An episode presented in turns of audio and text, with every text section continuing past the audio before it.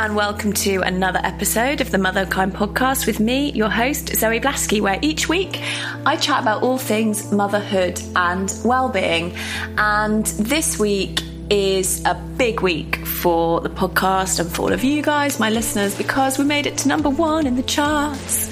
And I've talked about this a lot that I'm not excited about the charts because of the number one status, although that's lovely. What more excites me is it means that we are reaching more and more of us with what I think is this really, really important message of how do we reconnect to ourselves through this you know, challenge that is motherhood and all the amazing guests that I have spoken to. And it means that more and more people are listening, not only to the current episodes, but past episodes. So I just want to thank you for being here with me, for downloading the podcast and listening to it.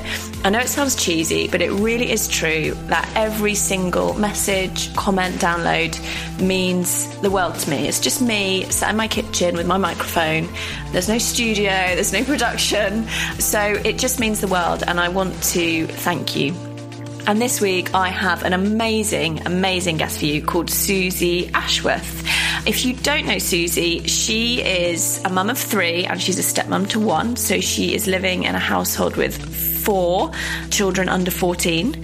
She is a Hay House author, she's a TEDx speaker, she's also a mindset and business coach, and she founded the Calm Birth School, which is basically a hypnobirthing empire. So check that out. I think it was the first one to ever do online hypnobirthing courses. That's something that she founded a couple of years ago. So I loved my chat with Suzy. We talked to start with about her journey and how she got to where she is today. And she's been on a 20 year personal and self development journey. So she's got amazing wisdom and insights. We talk about therapy. Even though there were hard times, I feel one blessed to have had a really strong support network in the shape of them. And I think that having people that really did practice unconditional love, saying yes and giving me permission to say yes to myself. I think that that's what I'm living now. We talk about what she does for 10 minutes a day to make sure that she stays connected to herself and into her best self, and how it feels when she doesn't do that. And that's really interesting. Depending on where I am, as in emotionally, sometimes it will be journaling, sometimes it will be meditation. Because I live five minutes drive from the beach, it always involves either walking or now I'm just starting up running again so I can be connected to the sea, just be outside, move my body. We also chat about why she's got a parenting coach and why she is about to start family therapy. Being really kind to myself, you know, congratulating myself on the self awareness when I'm not acting in alignment with the person that I want to be and forgiving myself is a really important part of the growing and the expanding of our family. As usual, we go quite deep, quite fast, and I know I had a few aha moments chatting with Suzy, so I hope you do too. Now, unfortunately, and this is the first time this has ever happened, which is ironic given that we're the highest we've ever been in the charts, maybe that's to keep my ego into the right size, but I had a bit of a technical mishap with this one, which meant that I wasn't able to properly thank Suzy at the end and we weren't able to say our proper goodbyes. So, Suzy, I just want to thank you now in the intro. Thank you so much for coming on. Thank you for your honesty and your wisdom. And I know that each and every one of you out there is going to get something from this conversation. So, I hope you enjoy it. If you do, please leave a review. The reviews mean that more and more mums find the podcast when they search for content like this. So it does make a difference, and I read every single one, often with a tear in my eye. So please do leave a review, and I really hope you enjoy our chat. Here it is. So, Suzy, welcome to the Motherkind podcast. I'm so excited to have you here this morning. Thank you so much for having me. Well, it was lovely because we were setting this up and we hadn't actually met. And then last night, we met at Mel Wells book launch. So that was just brilliant. This feels like total serendipity that we met last night and we're doing this this morning. So yeah, you can't beat the synergy there. That really feels good. So before we get into our chat, and I, am really looking forward to chatting to you about what you do, and you've got four children, so we're talking to you a lot about balance and self care. But for those who don't know you, could you just do a brief intro to you and your work? Yeah, so I am a mindset and messaging mentor. I primarily work with female entrepreneurs who have a mission and a big vision that they want to accomplish in the world. And what I've found with the women that I've worked with over the last two years specifically, but I've been in business for myself for the last four years, is that when people are starting out, it's really overwhelming. There's so much information, and you're being told you need to do this, you need to do that, you need to do this. And actually, when you are starting out or in those first couple of years and you're trying to get traction and momentum, when you're really clear on who you are and who you want to serve, and why you want to serve those people. And then you consistently share that message day after day after day. That's when you get the traction. What is really interesting is that in order for you to have the confidence and give yourself permission to share that message, which sometimes goes against the grain and what everybody else is saying, you have to do a lot of mindset work. Mm. And the mindset work is about really just giving yourself permission to be who you are and know who you are and know what it is that you want to do. So that's what I help women in business do. Mm, so important, isn't it? Because I think sometimes I struggle. I don't know what your view is with like the idea of like life and business. To me, they're so it's the same mind that we bring to both those experiences, isn't it? So I feel like you can really tell those people that you're talking about who really know who they are and have done the inner work. And I think for me, I'm always the same as you. I'm always talking about inside out. When and how did you get to do your inner work? Was there a crisis moment, or have you always been interested in self development and looking at your stuff, I guess? Yeah, so I would say that I've been on my own personal development journey for just over 20 years. And it really kicked off after my foster mother, who had brought me up from when I was three months old, she passed away when I was 19. Aww. And I ended up going travelling. It was my kind of kick up the butt. At the time, I was working in pizza restaurants, and I'd worked in like every pizza restaurant in Canterbury. And I was like, I don't want this to be my life. It was really clear life is too short. And so I went off and I went to Ibiza and I went to Thailand. And in total, I spent a year and a half in Amsterdam. And at that time, I was living with a girl who is today still one of my best friends. And she gave me a book called The Celestine Prophecy. Oh, yeah. Yeah, it's all about synergy and the fact that there's no coincidence. And it was really the door opening to the, I suppose, spiritual world and knowing that there is more than just what we are seeing and more than just what is tangible to us. And that was the start of that journey, and it hasn't really stopped since then. What did that look like then? That was one of the early on books that I read as well, actually. I love it. I would recommend it to anyone listening. what did that look like then? What were the first things that you started to do when you started to live that more, I guess, connected life? I think that actually it was more about the observing than doing for me. So, what was really special about Sarah, who I now work with, she works with me, she teaches yoga, so she teaches yoga on my retreats. But what was really interesting with her is that she would manifest things, like crazy, weird things. She'd be like, I really want this. And then the next day or a week later, someone would present her with exactly the thing that she wanted. And I was really just curious about how she was able to pull in whatever she needed whenever she needed it. And alongside observing the kind of stuff element, what was really beautiful about her was that she was somebody who was really kind, really generous. She had a real light about her. And I was curious and I suppose enamored with this light and this really beautiful individual. And at that point for me, I felt quite awkward and just unsure of myself and just not really that clear on who I wanted to be. Now, obviously, mm. I wouldn't have said that at that time, but at that time, I was living a life that was very disconnected, actually. So I was out. I mean, I lived in Amsterdam, Bangkok, and Ibiza. So that gives mm. you the kind of idea of the life that I was living. yeah. Um, but I wasn't really loving it. And what was interesting, particularly about the time I spent in Ibiza, was the times where I did say, do you know what, I don't want to get off my head, but I really love this music and I really want to go to the club, but I am not getting hammered. And I would be able to stand in my power. I would be the person who was dancing till five o'clock in the morning and people would be coming up to me saying, What are you on? What are you doing? And I'd be like, I am literally just vibing off the music and the energy in the room.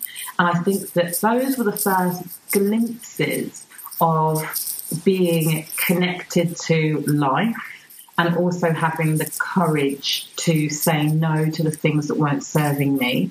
And I think that over the last 20 years, I've just created more opportunities to be saying yes to life and saying no to the things that aren't serving me. But it's been a really long and slow process, mm, actually. Mm. And were you working with trauma, limiting beliefs? Like, how much stuff did you have to get through to get to that point where you could start standing in more of your power and saying no and boundaries, which I know is something that a lot of the people that I work with and my community struggle with? Yeah, it's interesting. I think that my younger, younger background. So I come from there's three sisters and two brothers. I wasn't brought up with my two brothers. I was only brought up with one of my sisters, and my elder sister is in my life, but we didn't grow up together. There was trauma in our family, but my foster parents, I just feel we were gifted. So I believe that all children choose their parents. Mm. And I believe that I chose my birth parents for a reason, and I believe that I chose my foster parents for a reason. And those individuals were just magical.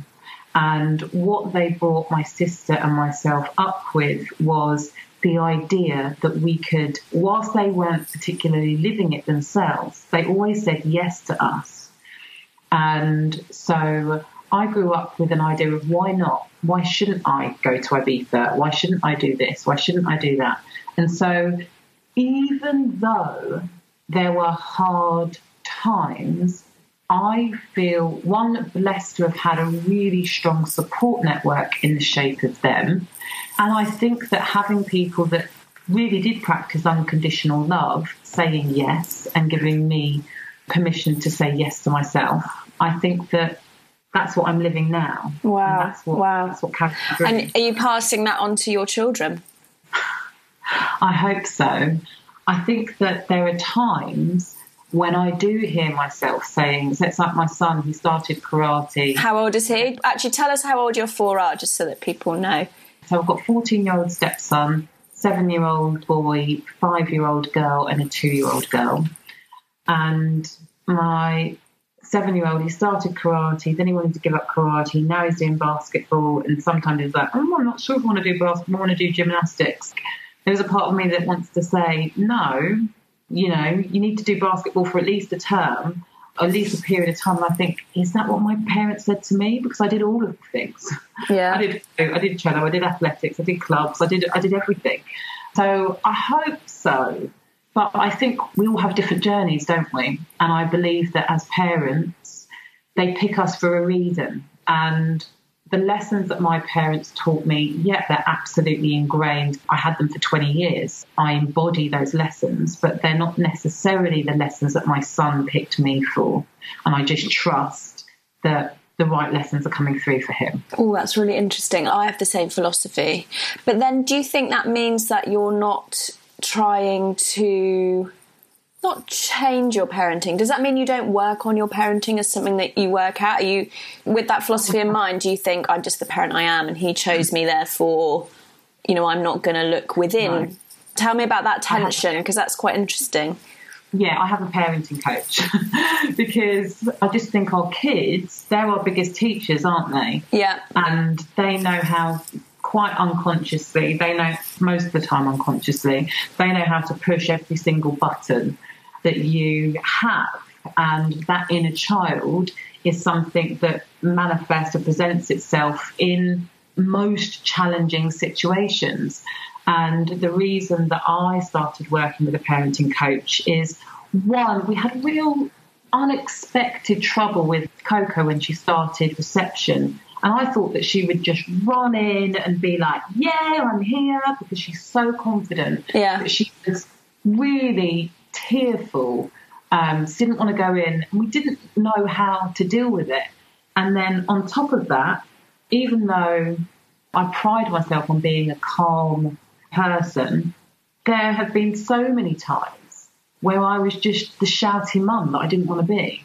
I was just like, this is not the person I want to be. This is not the parent I want to be. So, yeah, I get help. What insights and strategies have you uncovered to help you with that stuff?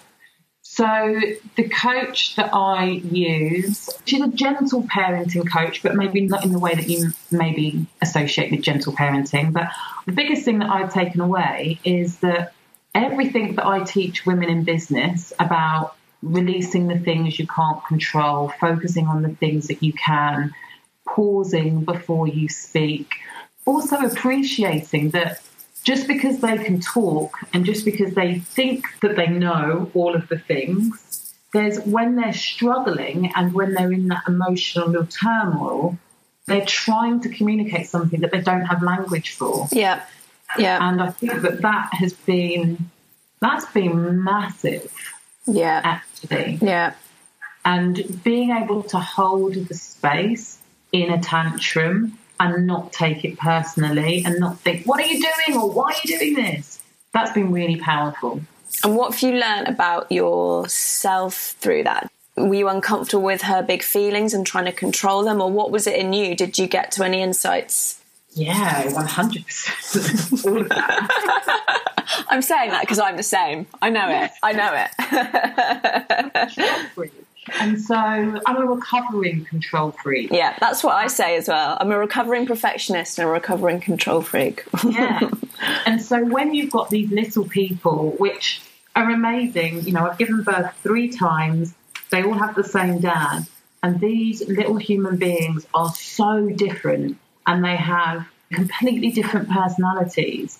And when you're doing your best, and even though I have a parenting coach, I'm still a pretty good mom to have all of these big feelings that seemingly come out of nowhere and explode into the place. And it's just like, what have I done wrong? What am I not doing right? Like, why am I not in control of this situation? Why can't I calm it down? All of those things really feed into the needing to know how and needing to know all of the steps and needing to make everything right. And, you know, the amount of judgment I have for myself. And then what if she does this out in the shopping centre? What are people going to think of me?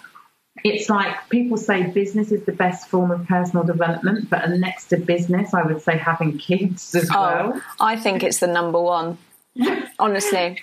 If I always say to mum, you know, and I think maybe that's why motherkind is resonating so much with people because I think if you've got any latent coping behaviors, they're going to come out through your parenting. And what I find fascinating is often the things that really served us before we become mums are the things we have to change first, like control, like perfectionism, like living for the externals, what things yeah. look like, you know, because all of that goes out of the window because you can't control when your toddler is going to have that massive meltdown and you can't control them. But someone said something to me which was a really helpful reframe. I get help from a child psychologist as well. And she said it's actually a really good thing that Jessie feels safe enough to explore those yeah. big feelings at home. And that really helped me reframe it. Really helped me because I was like, actually, you know, there's a lot of homes where it's not safe to go into that space yeah. um, because you might get shamed or shouted at or tried to be fixed, or you know. So I see now that when she goes into those big feelings, I think, okay, good, she feels safe. Yeah. I'm reframing it, and that really helps me to soften in that moment.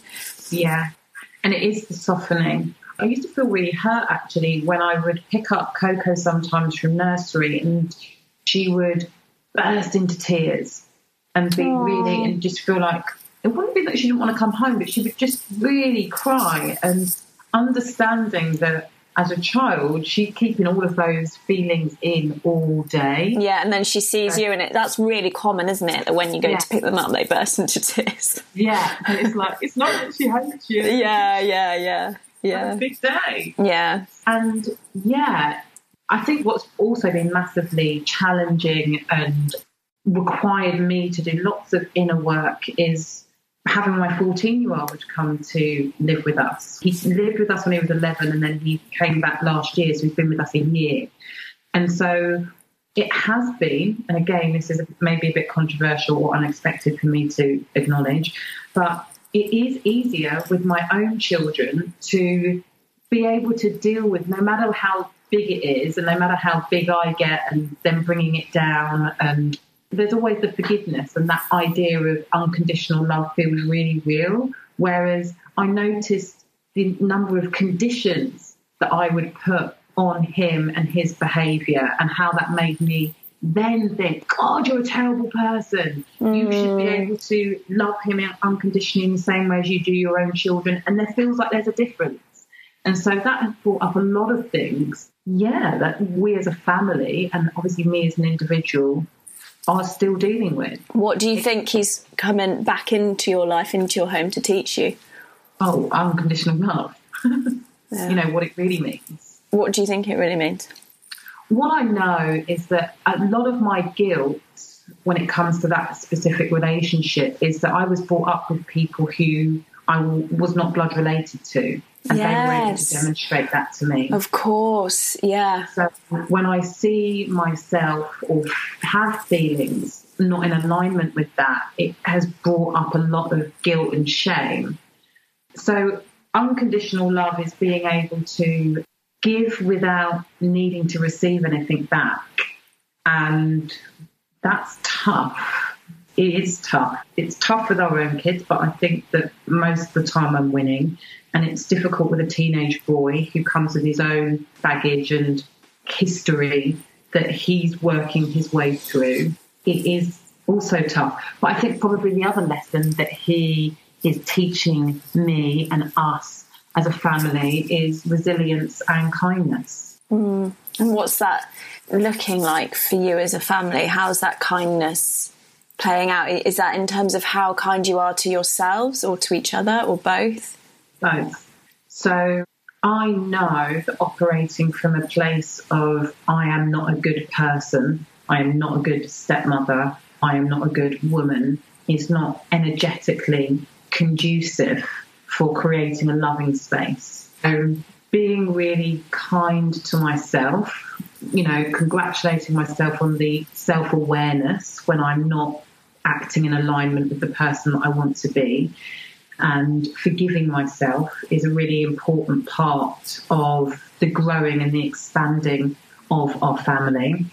And then just being kind to him. And I think that, you know, you say you've got a seven year old going on 17, you have a 14 year old also dealing with their big feelings, mm. um, who at that age, I remember what I was like. You do think you know it all. Yeah, you do. Yeah, it's mad. It's like, you don't know anything. Being kind and empathetic to where he is in his journey and knowing where you need to pull back, where you need to lean in, where you need to talk to him like an adult, where you need to hold him in the space like he's a child. Mm. So that all takes mm. empathy. You know, you're in a household of six people. I know. I mean, the energy must be like must be intense and amazing. And what do you do to give yourself that? Because you sound like you're really on top of your own stuff. I mean, obviously, this is what you do, isn't it, as a living? But are you having weekly therapy? Are you journaling every day? Like, how are you creating that space to give yourself that perception and insight? Yeah, so we're just about to all start family therapy, which I'm quite excited about. Are you? Yeah, we are. All six of um, you? Yeah, well, Aluna won't be in there. The younger kids will be, and yeah, Thomas, Jerome, and I, we will all be sitting down over Skype. I don't know if it'll be weekly, but yeah, we're just we're talking to a lady now, so that feels exciting. But my own self care and self practice really happens in the mornings. I get up super early, What time? 5 a.m.? sometimes earlier. Oh, what Yeah. time are you going to bed then? needed on a good night, ten o'clock. On a bad night, midnight. And then you're up at sometimes 4.30. Sometimes four thirty. Gosh. Are you one of those people that just needs less sleep or have you just Yeah. trained yourself? No, totally. I need less sleep. I've Okay. needed less sleep since having Caesar. Yeah, see, I still need those eight, nine hours. Otherwise, I can't function. I tried that 5 a.m. thing, it just didn't work for me. I was just exhausted. And by 4 p.m., I was like, the devil. Yeah. but I also think that I love a little bit of a daytime nap.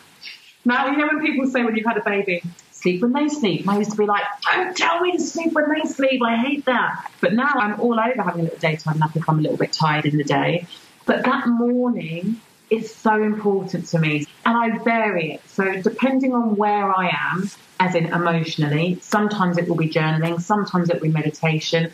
Because I live five minute drive from the beach, it always involves either walking or now I'm just starting up running again. So I can be connected to the sea, just be outside, move my body. Moving my body is really important. I don't have regular massages, not as regular as what they could be. I was going to say should, but could be. That kind of thing. Getting my nails done. You're creating time every day, is what I'm hearing, for you to connect with you. And do you notice when you don't do that? Because this is something that I'm evangelical about with my community. And I think a lot of people, until you start it, don't get the benefits. But I think they like hearing what happens when you don't do that. So if you miss two or three days of that, what would the impact be on you and those around you? Oh, it's not good. it's not good. But it's interesting because obviously we were out last night, and so how I woke up this morning was my husband giving me a kiss, going right, I'm off to work, and I was like, what? What? It was quarter to seven. My first thought was, oh, Yeah, but you were you were out till like one a.m. Yeah. Was it?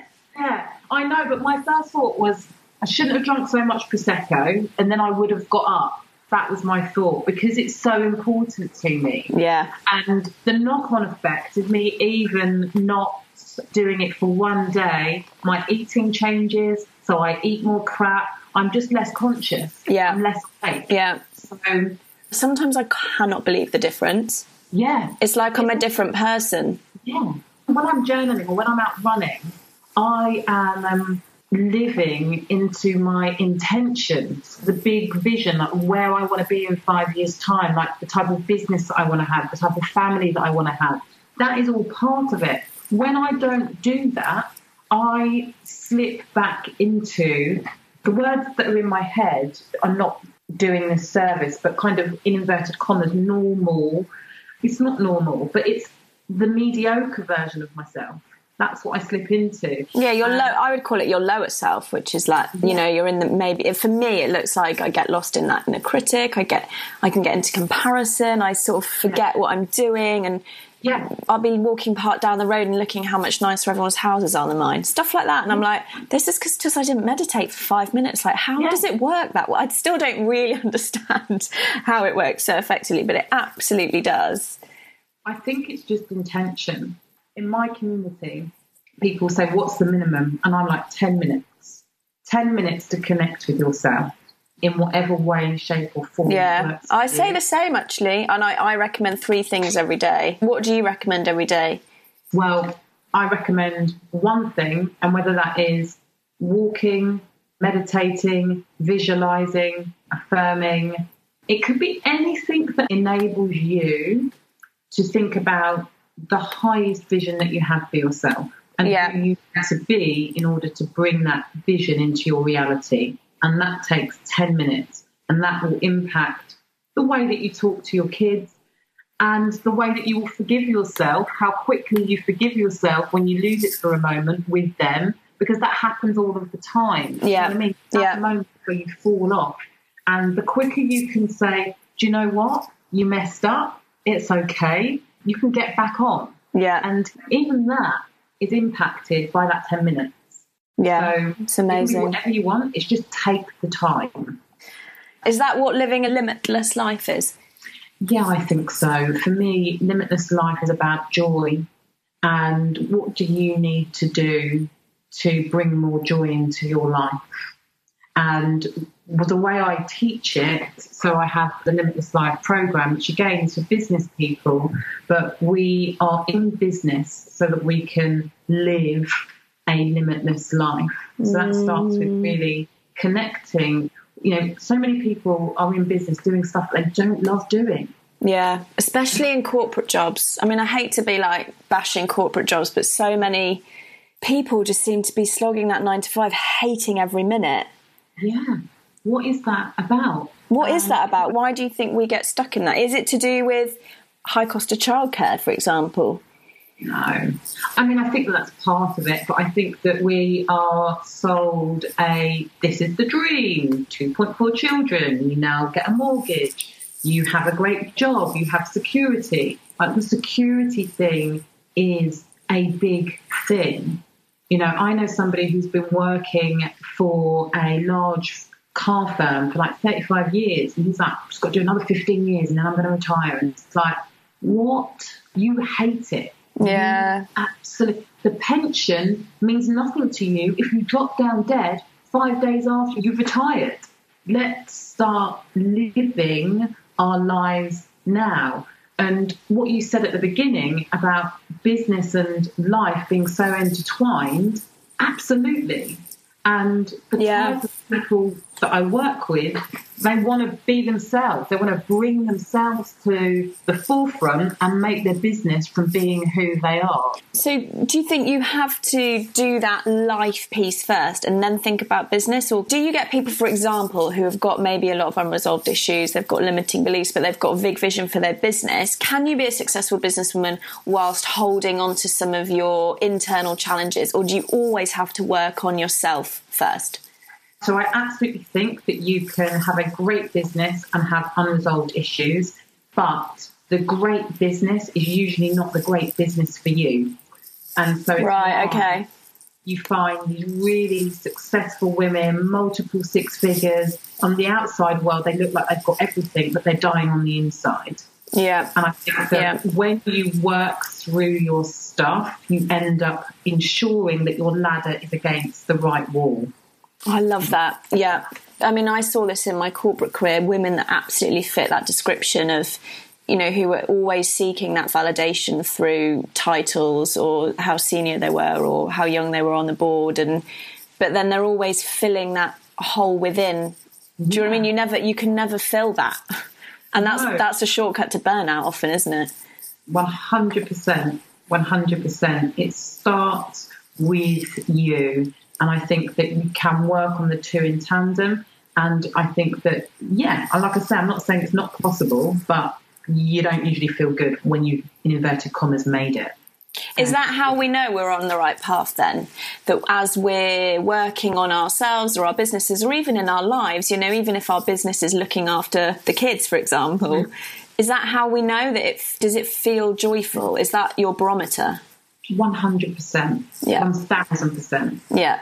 So if there's someone who is a stay at home mum and they're like, well, I don't feel joyful about it, what would you say to them? Do they need to maybe change it up or look within? What would you say to that person? So I would start with the very minimum of the 10 minutes a day and start asking yourself if I had a million in the bank and if I was not scared of getting it wrong, what would I choose to be doing right now? Oh, yeah, it's a great question. Yeah. Yeah.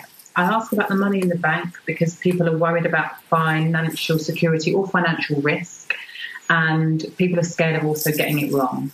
And I think that one of the biggest lessons and reframes for me is that I don't fail. I can't fail. You know, it doesn't mean I get everything right all of the time, but you win some and you learn some. Every, in inverted commas, failure is a lesson and you need to live those lessons in order to know what you want, to know what you don't want. And if you work in my type of arena, those lessons are gifts for your clients. So failure is part of the process. And so many people hold back because they're scared of failure. It's like, mm. don't be scared of mm. that. It's a lesson, and that lesson will be one of your greatest gifts. So at the end of every interview, I always ask the same question, which is if you could give all mums in the world one thing, what would that be and why? I love this question. So I would give them a permission slip. And the mm. permission slip you can use to write on it whatever it is that you need to give yourself permission to do. Get extra help, start your own business, write the book, allow yourself to put the kids into childcare an extra morning a week, whatever it is. We are always looking for permission to live our lives.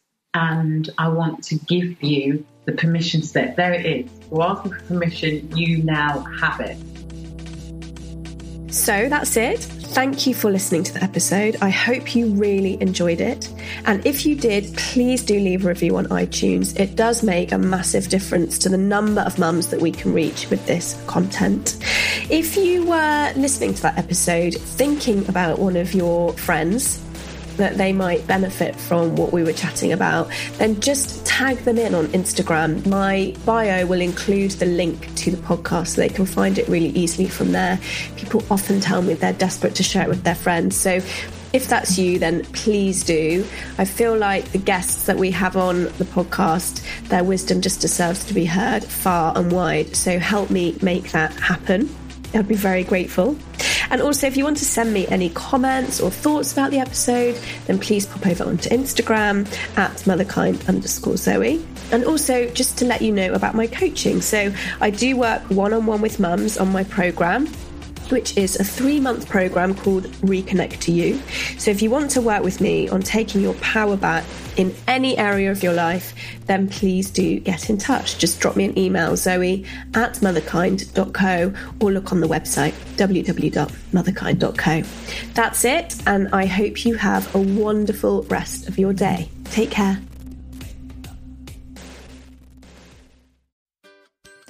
Hi, I'm Lauren. And I'm Nicole. And if you enjoy this show, you will love our podcast, Self Care Club. Every week, we trial a different form of self care and report back on the results. We've tried everything from cuddle therapy, setting boundaries, laughter yoga, and many more. Two friends Who rarely agree on anything. testing out the world of self care so you don't have to. We've even written a book dedicated to self care practices that cost you nothing. you can listen to Self Care Club wherever you get your podcasts. Or to purchase our book, search Have You Tried This on Amazon.